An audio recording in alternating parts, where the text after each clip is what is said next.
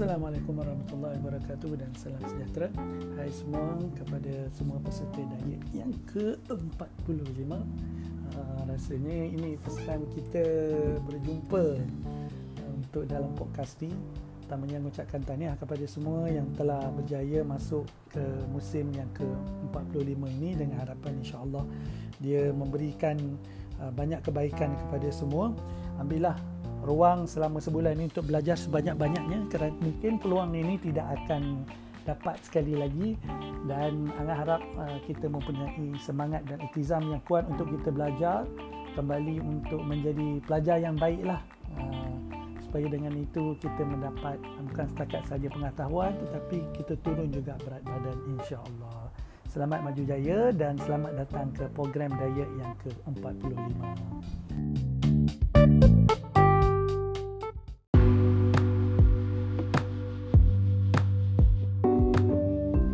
Okey, jadi kita akan menjawab soalan yang pertama. Uh, sebelum tu akan ucapkan terima kasihlah kepada semua yang bertanya soalan. Kita ada empat soalan pada hari ini. Jadi don't worry yang akan cuba jawab uh, semua soalan ini secara spontan insya-Allah. Jadi pertama sekali soalan yang berbunyi makan dan terus tidur boleh gemuk ke? Uh, jawapannya dia sama ada tidur lambat ke ataupun uh, terus tidur ke dia boleh jadi gemuk kalau kita makan berlebihan. So kalau kita makan sikit tapi kita terus tidur so still lagi kita tak boleh gemuk. Jadi sebenarnya kita boleh gemuk ni sebabkan kita makan berlebihan dia tak ada kaitan dengan tidur. Okey. So jadinya kalau kita makan sikit tapi lepas tu kita boleh tidur uh, kita tak akan jadi gemuk. Cumanya uh, mungkinlah ada sedikit masalah dari segi penghadaman. Yang lain uh, shouldn't be a problem lah. So sebaik-baiknya sebenarnya kalau kita nak uh, tidur kalau boleh 2 jam sebelum uh, 2 jam sebelum tu kita kena makan lah. So kita kena makan 2 jam sebelum tidur. Jadi sebenarnya kalau kita nak tidur pukul 12 pukul 10 kita boleh makan lagi sebenarnya ya. So dia tak ada kaitan sebenarnya antara makan dengan waktu tidur tu. Cumanya sekali lagi Angah perlu highlight tentang kepentingan untuk kita cukup tidur dalam membantu kita uh, cepat kurus dan juga uh, pentingnya juga untuk kita uh, makan Uh, secara uh, sewajarnya lah uh, dan dia tak sebenarnya tak ada kaitan dengan uh, bila kita waktu tidur tersebut.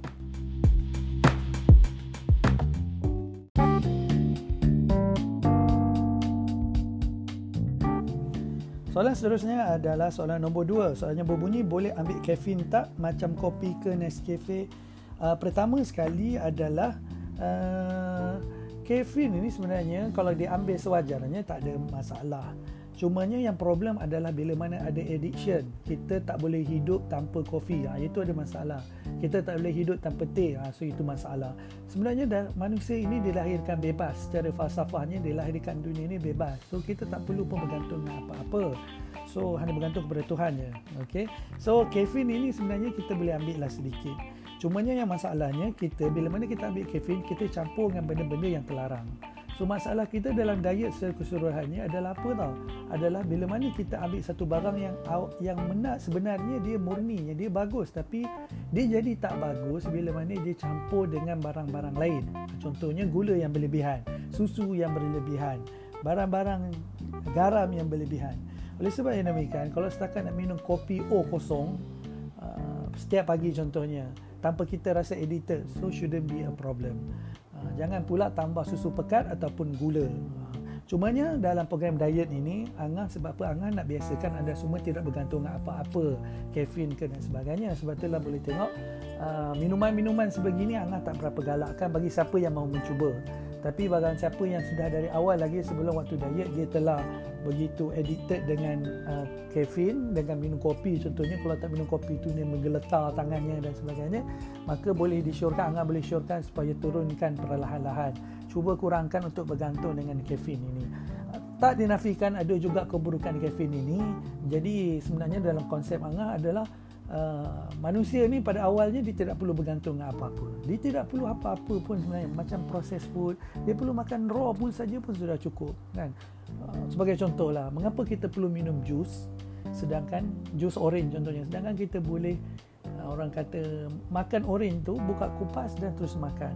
Uh, so mengapa kita perlu komplekskan so begitu juga dalam yalah kita perlu ambil mudah. Maksudnya kita ambil yang paling mudah lah untuk mudahkan sebab kita dalam dunia ni sebenarnya banyak benda lagi yang kita boleh fikir kan. Selain daripada nak cari makan susahkan nak masak panjangkan waktu masak dan sebagainya. Okay so uh, kembali balik kepada persoalan kafein ini jawapannya adalah tentunya kalau boleh kita cuba tinggalkan uh, tentunya kalau boleh tanya kopi kopi O kosong maka dia dibenarkan. Kalau setakat uh, cafe 3 in 1 apa Nescafe 3 in 1 so tentunya dia tak boleh kerana dia sudah ditambah gula dan creamer yang berlebihan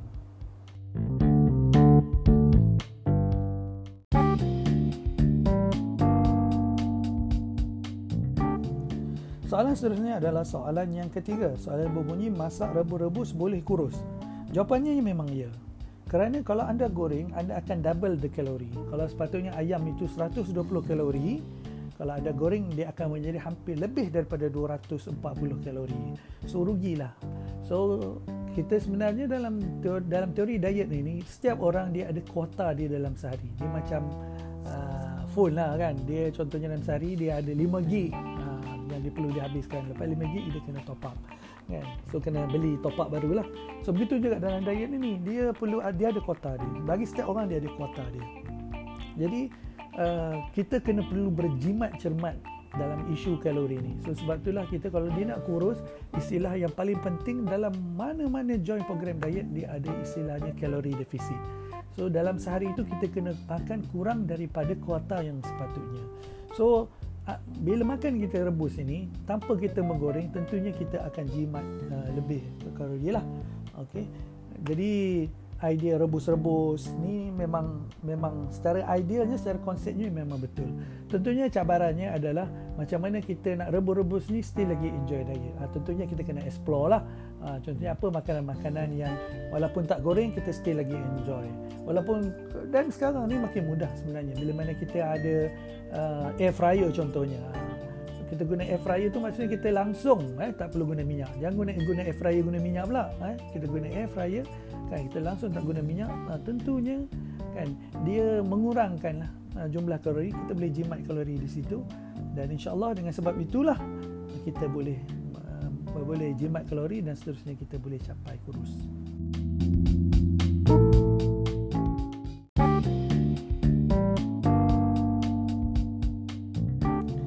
Seterusnya soalan yang terakhir, soalan yang keempat. Soalan berbunyi, pakai bengkung macam dalam pantang tu boleh kurangkan perut buncit tak? Hai. Jawapannya tidak boleh. So kalau kita nak kurangkan perut buncit yang lemak-lemak tu, dia tidak boleh any external factor.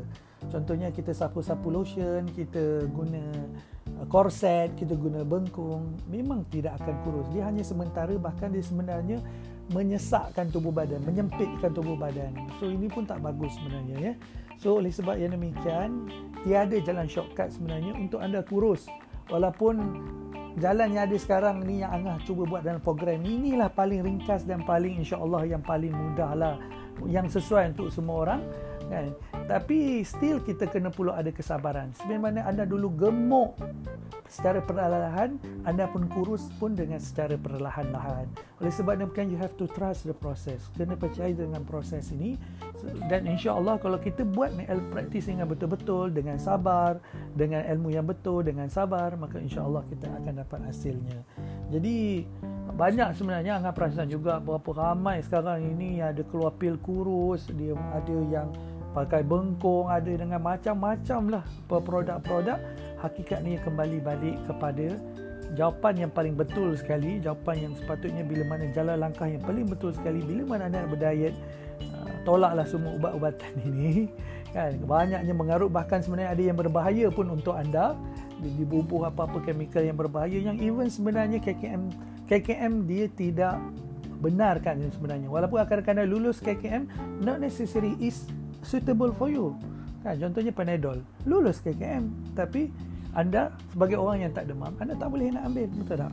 Okey. So oleh sebab yang demikian ubat-ubatan ini kita hanya boleh ambil walaupun dia lulus KKM dia pastikan di di prescribe maksudnya di di apa dicadangkan oleh doktor okey tapi mostly produk-produk suplemen ni banyaknya yang uh, tidak memberikan kebaikan lah kepada anda jalan yang paling selamat jalan yang paling sustainable jalan yang paling long term jalan yang paling memberikan makna kesihatan lebih menyeluruh berbanding anda setakat kurus sahaja di di pemberat uh, so adalah dengan cara berdaya kan? Selepas ini anda kena ingat yang bila mana anda dah kurus pun anda still lagi tak banyak lagi sasaran yang anda kena capai.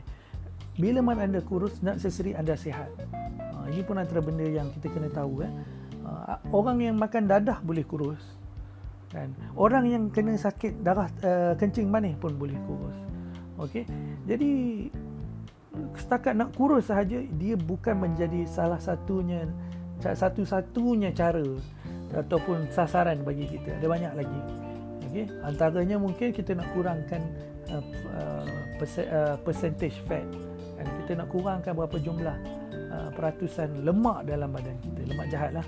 Okey so Ah, begitu juga kita jadikan badan kita lebih kuat kan? Kalau kurus tapi lemah pun kita tak nak. So tentunya sebenarnya uh, menjadi kurus baguslah untuk semua orang itu. Yang paling ramai orang suka itu pun sebenarnya permulaan kepada hidup anda untuk kesihatan lebih sihat. Tapi once anda masuk dah jadi kurus ini anda perlu ada banyak lagi sebenarnya goal-goal sasaran-sasaran yang perlu anda buat supaya dengan itu anda boleh faham sebenarnya yang uh, it's not just only stop when you are reach uh, ideal BMI tapi sebenarnya banyak lagi benda yang anda harus lakukan pada masa akan datang nantilah hang share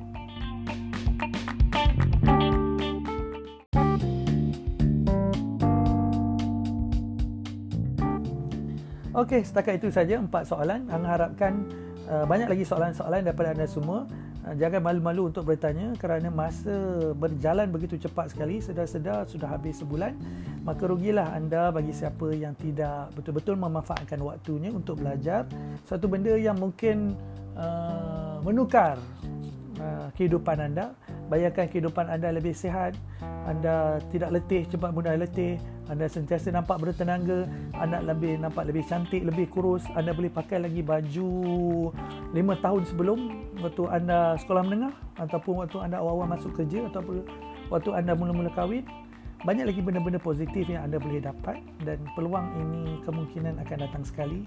Why not anda ambil kesempatan ini untuk berazam untuk tingkatkan keazaman untuk meningkatkan disiplin anda supaya program yang anda join ini bukan sekadar program-program yang mungkin anda join sebelum ini ataupun program-program yang datang berlalu dan anda pun hmm, buat acuh tak acuh saja dan ke, sejauh mana berjayanya program ini dia bergantung 100% kepada diri anda. Anda buat 50%, anda akan dapat 50%. Kalau anda buat 100%, insya-Allah, insya-Allah anda akan dapat 100%.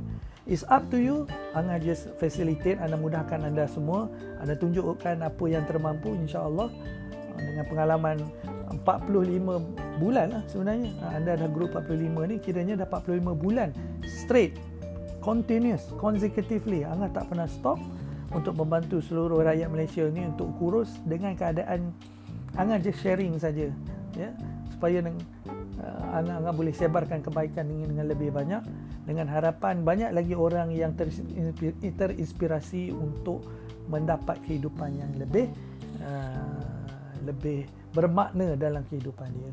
Okay, setakat itu saja. Uh, wabillahi taufiq hidayah. Assalamualaikum warahmatullahi wabarakatuh. Teruskan berdaya.